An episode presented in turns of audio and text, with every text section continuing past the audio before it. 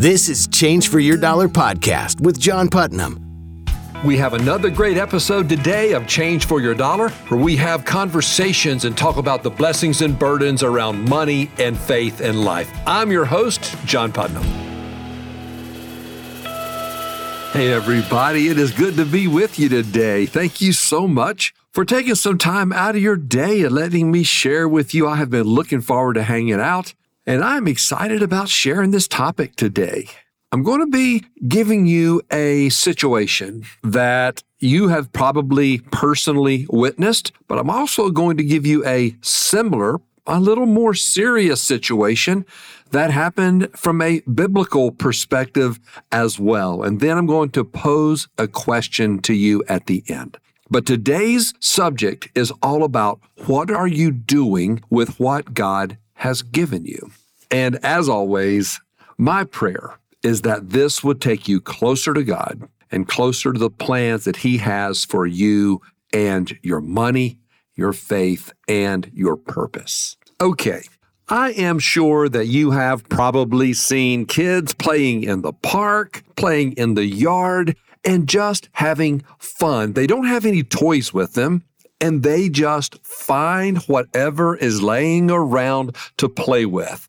Maybe they find some sticks and they stack them up in little squares and find some leaves and they hook them together and they make little roofs on the houses and they build a village and maybe they find some rocks around and they put rocks around the village or they make it a castle and if there's water nearby, maybe they put a moat around the castle. You get the picture these children are using whatever they have around them to play. They want to create, they want to have fun, they want to play with each other, and they just use whatever is there to use as a resource. I love the creativity around this situation and this observation, but what I really love is just the purity of their heart. They just want to play and have fun and create, and it's amazing what they can do with so little. Now I want to go back into the Old Testament. I want to go back into the book of Exodus 20, verse 23. This is where we find Moses. Uh, they have all been in the desert. Moses is climbing up Mount Sinai. He wants to be with God. He's called to climb the mountain. And as he was on the mountain, one of the first things that God said was, Tell the Israelites this do not make any gods to be alongside me, and do not make for yourself gods of silver or gods of gold. And you know how the story goes. Moses winds up spending an extended period of time on the mountain. I mean, God was giving him instructions on how all of the Israelites should live certain habits and traditions that they were to follow, and of course, specific plans on how the tabernacle should be built. Now, imagine this picture Moses climbs the mountain. He's been gone for an extended period of time. Now you have all the Israelites at the base of the mountain. All of these Hebrew people who were waiting below. And these good old days of depending on God and having God take care of them was a distant memory. They were starting to think about that they had it better when they were back in Egypt. At least they had food to eat. At least they had a roof over their heads. You get the picture. They were beginning to complain. They were beginning to get restless. So there they were, hanging out, waiting for Moses to come back. They had time on their hands. And they also had a pretty big plundering of wealth that had come from Egypt the gold, the silver, the jewels, all of this incredible, valuable plunder from Egypt. They had what they needed, but they didn't have everything that they wanted. They had time, they had an abundance of resources. And let me share with you, my friends, when you have a lot of free time and an abundance of wealth and resources, that can be an incredibly dangerous combination. So they began to think, well, what if we had our own God? Again, just to reiterate, They weren't just satisfied with what they needed, they wanted what they wanted as well. So they got Aaron and they demanded of him, Come, make us a God. And this was Aaron. He was the right hand of Moses. You would have expected that anyone other than him might have fallen for that, but not Aaron. But you know how the story goes. He called the Israelites together and he told them to remove all their gold jewelry and bring it to him. And then he molded it into a golden calf. It was a new God, giving them what they wanted, not just what they needed. I wrote in my book that I said all it took was a little time, an abundance of resources, a dash of unrest, and misused skillfulness, and they had the necessary ingredients for a deadly combination of disobedience.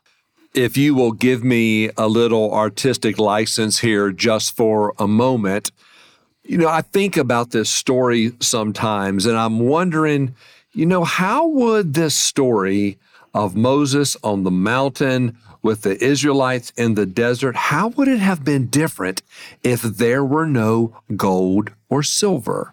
Have you ever thought about that? I mean, you've got these people, they want a God, they go to Aaron, they say, Build us a God. He says, Bring me your gold, and he builds them a golden calf.